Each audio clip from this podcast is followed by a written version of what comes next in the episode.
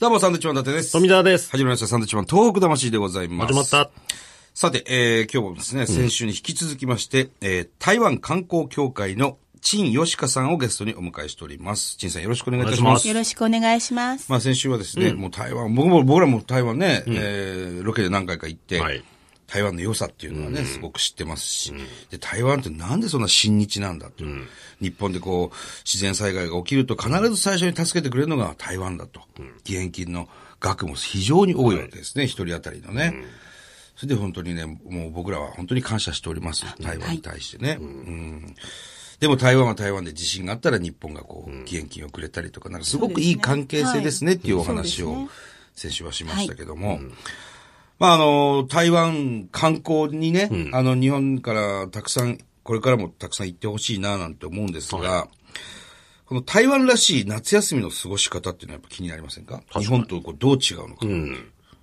そうですね。あの、夏休みがやっぱり早いんですね。ほ6月30日が終業式えみたいな形6月で終わるんですか？台湾やっぱ暑いので、ええ。7月1日からはい。8月30日まできっちり2ヶ月 ?2 ヶ月？休んで、はい。そのから冬休みとかが短いんですね、日本と比べると。なるほど、なるほど。はい、なので、あの、子供たちは7月になったら、結構夏休みってことで、旅行に出かけたりとかするんですね。なので、海とか山とか、海外旅行行ったりとか、へえ。あの、かわいそうな子は塾に引き続き行くとかとかありますけど、まあでも基本的にはこう、遊ぶということでは旅行とか多いですよね。あのー教育、子供の教育に関しては、例えば韓国とかだとすごい受験戦争でね、大変な状況になってるらしいんです、今はい。特に。まあ日本もそうですけど、台湾ってどうなんですか？台湾もすごくハードで、あの、子供たちって普通、小学校、中学校って8時半が、あの、第一限目、第一次元、朝ね。うん。朝始まりますよね、うん。はい。その1時間前の7時半に、実習ということで、まず学校に行って、自分で不得意なものとかを勉強して、で、前には先生が座ってるんですよ。で、わからないところがあったら先生に聞きに行くっていうのが、もう当たり前で、なので、1時間早く学校に行って実習をする。で ?7 時半から。はい早いでね。、あとはもう進学校に進む子供は当たり前のように塾に行く。で、夜の、だから家に帰って晩ご飯食べる時間がないので、結構晩ご飯も外で済ませて軽く。で、塾に行って、10時とか10時半に家に帰って、夜食じゃないけど食べて、勉強するっていう。また勉強するんですか、夜。勉あのそうですね。なので、もう本当に勉強ばっかりなんですよ。だから、日本とか韓国に負けないぐらい、やっぱり大学に入るのが狭き門だったんです、昔は。はい今でこそ、やっぱり少子化だったり、大学が増えて、少し良くなったんだけど、やっぱりいい大学に行こうと思ったら、それぐらいしなければいけないっていう。は大変だ。え、陳さんが小さい頃からそういう感じだったんですか？そうですね。なので、私がちょうど大学に行く頃は、本当に狭き門だったので。へえ。あんまりじゃあ、お家でご飯食べるってことはない？ないですね。だから土日とかですよね。それはみんな納得してるんですか？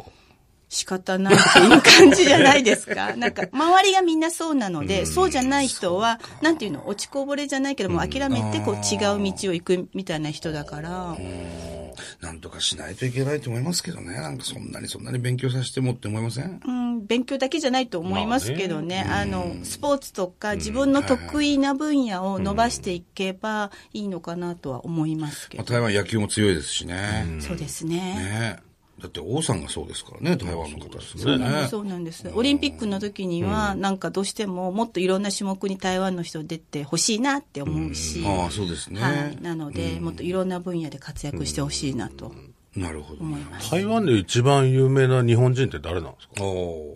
一番有名な日本人。はいあの、まあ、野球で言うと、はい今、陽大館選手が活躍してるから、彼が活躍するとその日のニュースとかでちょっとこう出たりえー、するじゃないですか。で、日本人だと、はいあの、野球つながりでいくと、はい今、大谷君がすごい注目を受けて、結構ニュースで、日本と同じように、今日大谷君が打ったみたいな感じなのはやるんです、やっぱ野球選手なんですね。結構野球選手出てますよね。だって、あの、ニューヨークヤンキースのエース台湾人でしたもんね、ちょっと前までね。そうです、そうです。陳さん、ね。そうそうそうはい。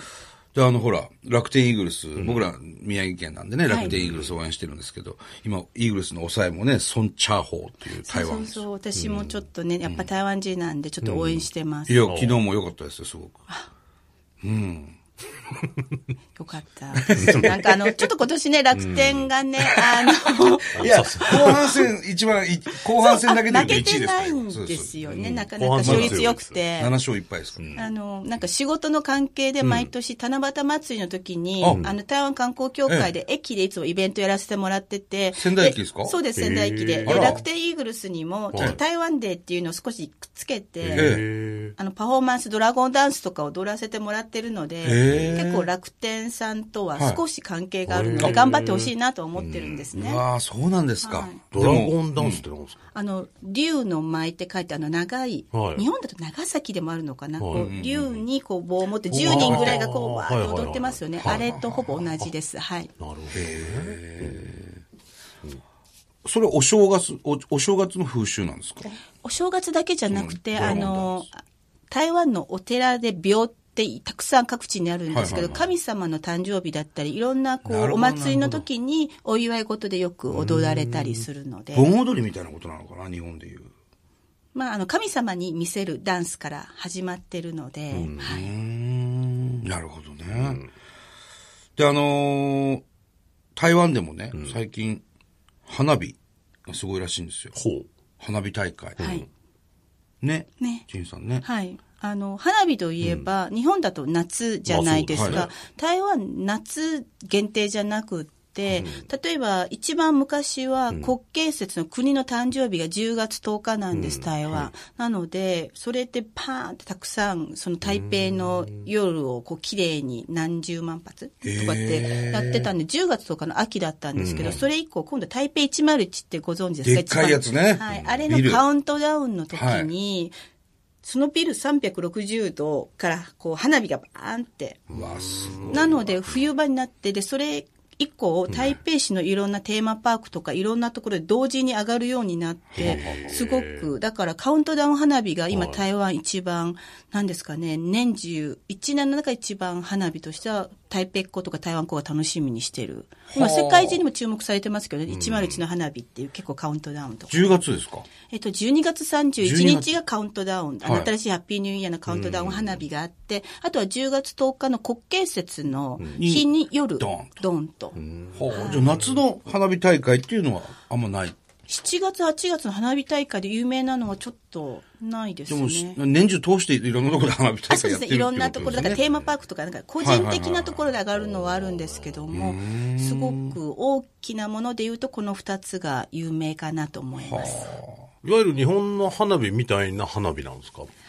えっと、国慶節の花火とかはそうですよね。打ち上げ花火打ち上げって、101の花火だけが、ちょっとこう変わってて、はいビルから綺麗にこう360度、あの、打ち上げるので、あとビル自体にもイルミネーションがあるので、なんか俺もパンフレットで見たことあるかもな。はい。もうビルから花火が出てるようなやつですよね。はい。もうまさにそれです。だからあの、日本のドーンってってね、あの丸い丸くこう広がるって、はい空に広がるっていうよりは、はあの、真ん中から360度、色綺麗な、例えば金のなんかその粉が降り注ぐような綺麗な花火がボワーっと、あと色が変わったりとかはいはいはいはい、そんな形の、うん。すごい、え、それ台湾の花火師の方が作ってらっしゃるんですか？そうですね、いろんなこうすごいですね。はい、もう頑張って、毎年皆さん楽しみにしてるので、はああの、どんな形でどういうテーマを持って、どういうふうに表現するかっていうところで、あの、一見の価値があるので、はい。すっごい、あの、大渋滞になりますけど、帰りとか。でも、カウントダウンなんで、結構こう、ね。思い出に残る。それを見て年を越すっていそうです、そうです。まあ、花火は日本の花火師すごい優秀だって、ね、世界でも、そうですね。世界大会みたいなのあったりはするわけだから、大洗とか、ああ、えっ、と、大曲か。はい。秋田のね。それでやっぱすごいんですね、台湾もね。台湾も違う意味でそういう花火を、はい、最近結構毎年違うものをへえ。求められてるので、いや、行きたくなってきたな、また台湾。カウントダウン見てみたいですね、ちょっとね。あとは何ですかこの日本食で人気なのはありますか台湾で？一番最初はやっぱり回転寿司とかっていうのがすっごい前にあったんですけど、その後すごいラーメンブームになって、はい。台湾の至るところではい。日本のラーメン屋さんがどんどんお店を構えてきへてー、私も友達に誘われて90分も並びました。そのラーメン並びましたね。食べるのにただそれ、正直日本で食べたことがあるのでなぜ今更と思ったんですけど、まあでも行きたいって言うんで並びました。90分。で日本のラーメンす日ごいな。本のラーメンすっごいです。今でも大人気なんですけど、だから台湾の人日本に来ると、はい。あの、いろんなところ、どこ行きたいって言うと、普通にラーメン食べたいとき、いや、せっかくなんだから他のものをと思うんだけど、い、や、本当に遠慮なくラーメンが食べたいって皆さん言うぐらいラーメン大好きで、はあで、ラーメンがずっと流行ってたんですけど、ここ1、2年は今度おうどんが、うどん？はい、日本のうどんですね、あの普通の。讃岐うどんですかね、四国の。そうですね。あれもありますし、普通のそういったあのチェーン店のおうどんとかもたくさん。はい。もともとなかったんですかうどんって台湾に。似たような、はいあの、おうどん、似たような麺類はあったんですけど、台湾ってどちらかっていうといろんな麺にコシがないものが多いんですよ。すね種類はいろいろあっても。台湾はそういうのが多くて、日本の麺はコシがあったり、おうどんもコシがあったりするので、ちょっとやっぱ食感が違うところが受けたんじゃないですか。へえ、うどん？はい。そばは行ってないんですか？に日本そば。あ、日本そばはまたそれほどでもないですね。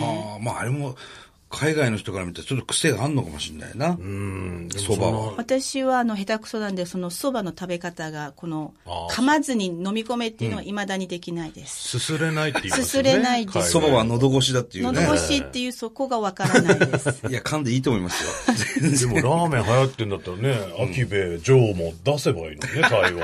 いいんだろうね。ええああ、台湾チャンスかもしれないね。これね。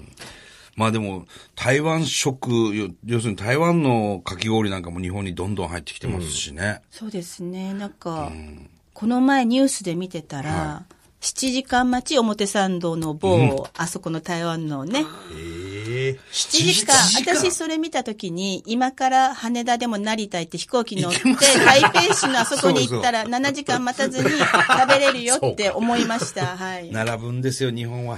好きですね。すよ。大変だなと思いました。ね暑い中並ぶんだって。アホみたいに氷を食べるために。はい。あと、地元の台湾の方が、量も値段も安いし、量が多くて値段が安いっていう。ですよね。はいで、。フルーツもいっぱい乗ってそうそう乗っるしね。てます。そんだけ待つんだったらね、ちょっと、じゃあ、かき氷食べに行こうか、つって。いやで、帰ってきたら7時間ですよね。金持ちは行くんだろうね、自家用ジェットでね。かき氷食い行こうぜ。ちょっと行こうぜセスナとかでね。うんまあそれができないから並ぶんでしょうけれどもね。なんかこう日本でずっと過ごしてらして、あ、これちょっと台湾っぽいな、みたいなのあります？こう台湾から入ってきたのかな、とか。あ、そうですね。なんか最近はやっぱり食べ物とかでね、こう、かき氷がなんかふわふわ系のがあってそれってやっぱこう台湾が先だったのかなって思ったり。もう完全に先だと思いますよ。はい。それは、あの、なんか、スイーツ系が少しずつ台湾の、あと、豆花が皆さん最近、あの、お豆腐みたいなスイーツで豆花って言うんですけど、豆はい。あれがなんか美味しいっていうのがあって、香港とかって言いますけど、やっぱこう台湾が先だったりとか。台湾ってなんでそういうスイーツ文化があるんですか？あの、暑い国だから、やっぱりこう甘いものが好きで、結構こう、食後にフルーツ食べるのは当たり前なんですけれども、結構やっぱりこうスイーツも冷たいもの食べたいとか、食事と食事の合間に、食べることが好きなんですね、台湾の人って。なので、お店よく皆さん聞かれるんですよ。どこが美味しいですかって。でも、あの、そこってどこって言うとやっぱ人の好き好きがあるんだけど、何十年も続いてるお店って、外れがないので、美味しくないと多分行かないんで、台湾の人。潰れちゃうじゃないですか。だから何十年もやってるお店は基本的に美味しいと思って、老舗。老舗。だから老舗は外れないと思います。ああ、これいい情報ですよね。ねはあ。なんか、陳さんから見て日本人のこういうとこやめてほしいみたいなとこありません？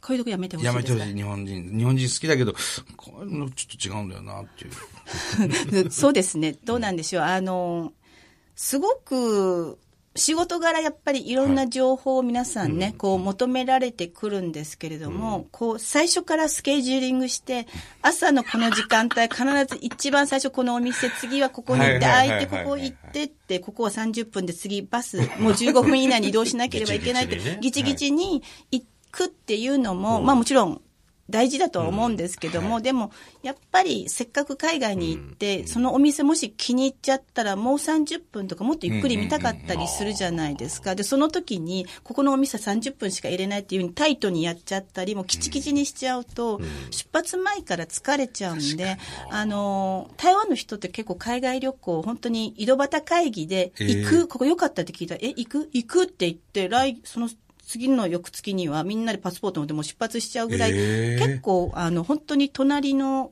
県とか国内旅行の感覚で行っちゃうので、あの、日本の人も台湾旅行に行くときは、あまりいろんな情報をこう、うん。かき集め入れずにはあ苦労して情報収集しなくても、ある程度、行き当たりばったりじゃないけど、そこそこのしゅ情報を持っていけば、あとは柔軟にね。柔軟に、そうそう、柔軟に。ダメなんです、日本人はもう、分刻みでスケジュール組むから。行ったこともないところ。そうなんです。だからそこのお店がいい悪いって、だからひょっとしたら、自分のイメージと違うお店だったら30分だけどいいじゃないですか。10分で出かけちゃえ、出ちゃえば。で、代わりに他のところを散策するとか、違うとこ行くとか雨が降っちゃったら、じゃあ他のとこ行こうとか。うん考えないんですよ。だからそこのお店1の辺が。時間だから5分で食べ終わってるけど、あと55分じーっとしてる。もうちょっと臨機応変に。そうですね。スケジューリング。そうですね。これ、楽しめると。組んでみたんですけど、どうですかって聞かれると、本当にキツキツなので本当少しでもちょっと道に迷ったら、これ、電車とかバスとか危ないかもみたいなところがあるので、あの、気軽に台湾に行ったら、ちょっとこう、少し余裕の時間とか、茶芸会に行って、そうか1時間半ぼーっとするのもいいと思うんですよ。うん。そうですね。でもあのガイドブックなんか見てると、ここも行きたい、ここも行きたいってすごく。それはね、すごくわかります。魅力的だからね。はい、あとはあの日本もそうなんですけど、日本だって東京とか大阪だけじゃないですか。特に東北だってすごくいろんないいところがあるように、はい。台湾も結構地方が魅力的な、ね、地方都市ってたくさんあるので、台北だけじゃなくてね、もっと人は一つあの日本の新幹線に乗って、はい。あのぜひ中部、南部、東部、そうだ。見に行ってほしいなって、私ももっと東北にね、ね行ってほしいっていうのがあるので、ああ、ありがたいですね。はい、お互い様だな、だからな。まあ、だから一回だけじゃなく何回かね、分けてこう楽しめるんじゃないかってね。ちょうど私8ちじゃなく。月にまた東北に台湾のプロモーションで行くんですね。ほあの、なえっと、東北六大祭りで、ええ。岩手の三叉祭り連続14回台湾観光協会いつもパフォーマンスチームを引き連れて参加してるので、はい、いいあのお付き合いさせてもらってます。東北だとどういうとこ紹介できますか？観光で言うと。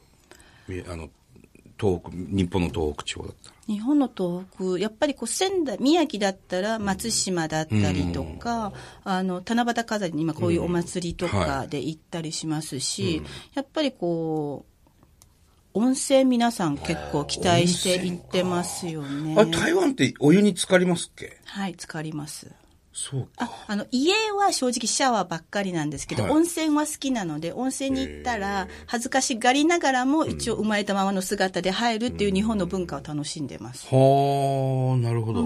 東北は温泉多いですからね。温泉多いですからね。温泉に行ったりとか、山形だったら、こう、おしんっていうドラマが大ヒットしたから、詳すしいな。詳しい。ごいですよ。もう何十回と再放送されてるので。台湾で？台湾で。なので皆さん、そのおしんのその川とか、はいはいはい。こう最上川。最上川あそこに見に行ったりとか。ええすごいなそうなんです。そうか、日本の番組結構やってるんですね。やってます。大河ドラマとかも当たり大河ドラマやってるんですか？NHK が見れるのそうでか、。大河ドラマを見てます。はい。ありがたい、ね。あとは日本のドラマでもはい。1ヶ月遅れとか3ヶ月遅れとかすごくいいのは1週間遅れでこう見れたりするのでちゃんとあの放映権買って。それって、ドラマとかは日本語でやってる？あの日本語で流して字幕？スーパーです、字幕で出るのか。はい。はあ、じゃあすぐわかるしね。ね。え、バラエティーとかもやってるの？あもちろんです。だからお二方もちゃんと台湾では知ってる人いますか知ってる人いますよいますよ、はいすげえ。確かに何人かに声かけられた。でも日本人なんじゃないかなと思ってたんだよね。やってんだ。わかる人いるんだ。に人気のあるバラエティって何ですか？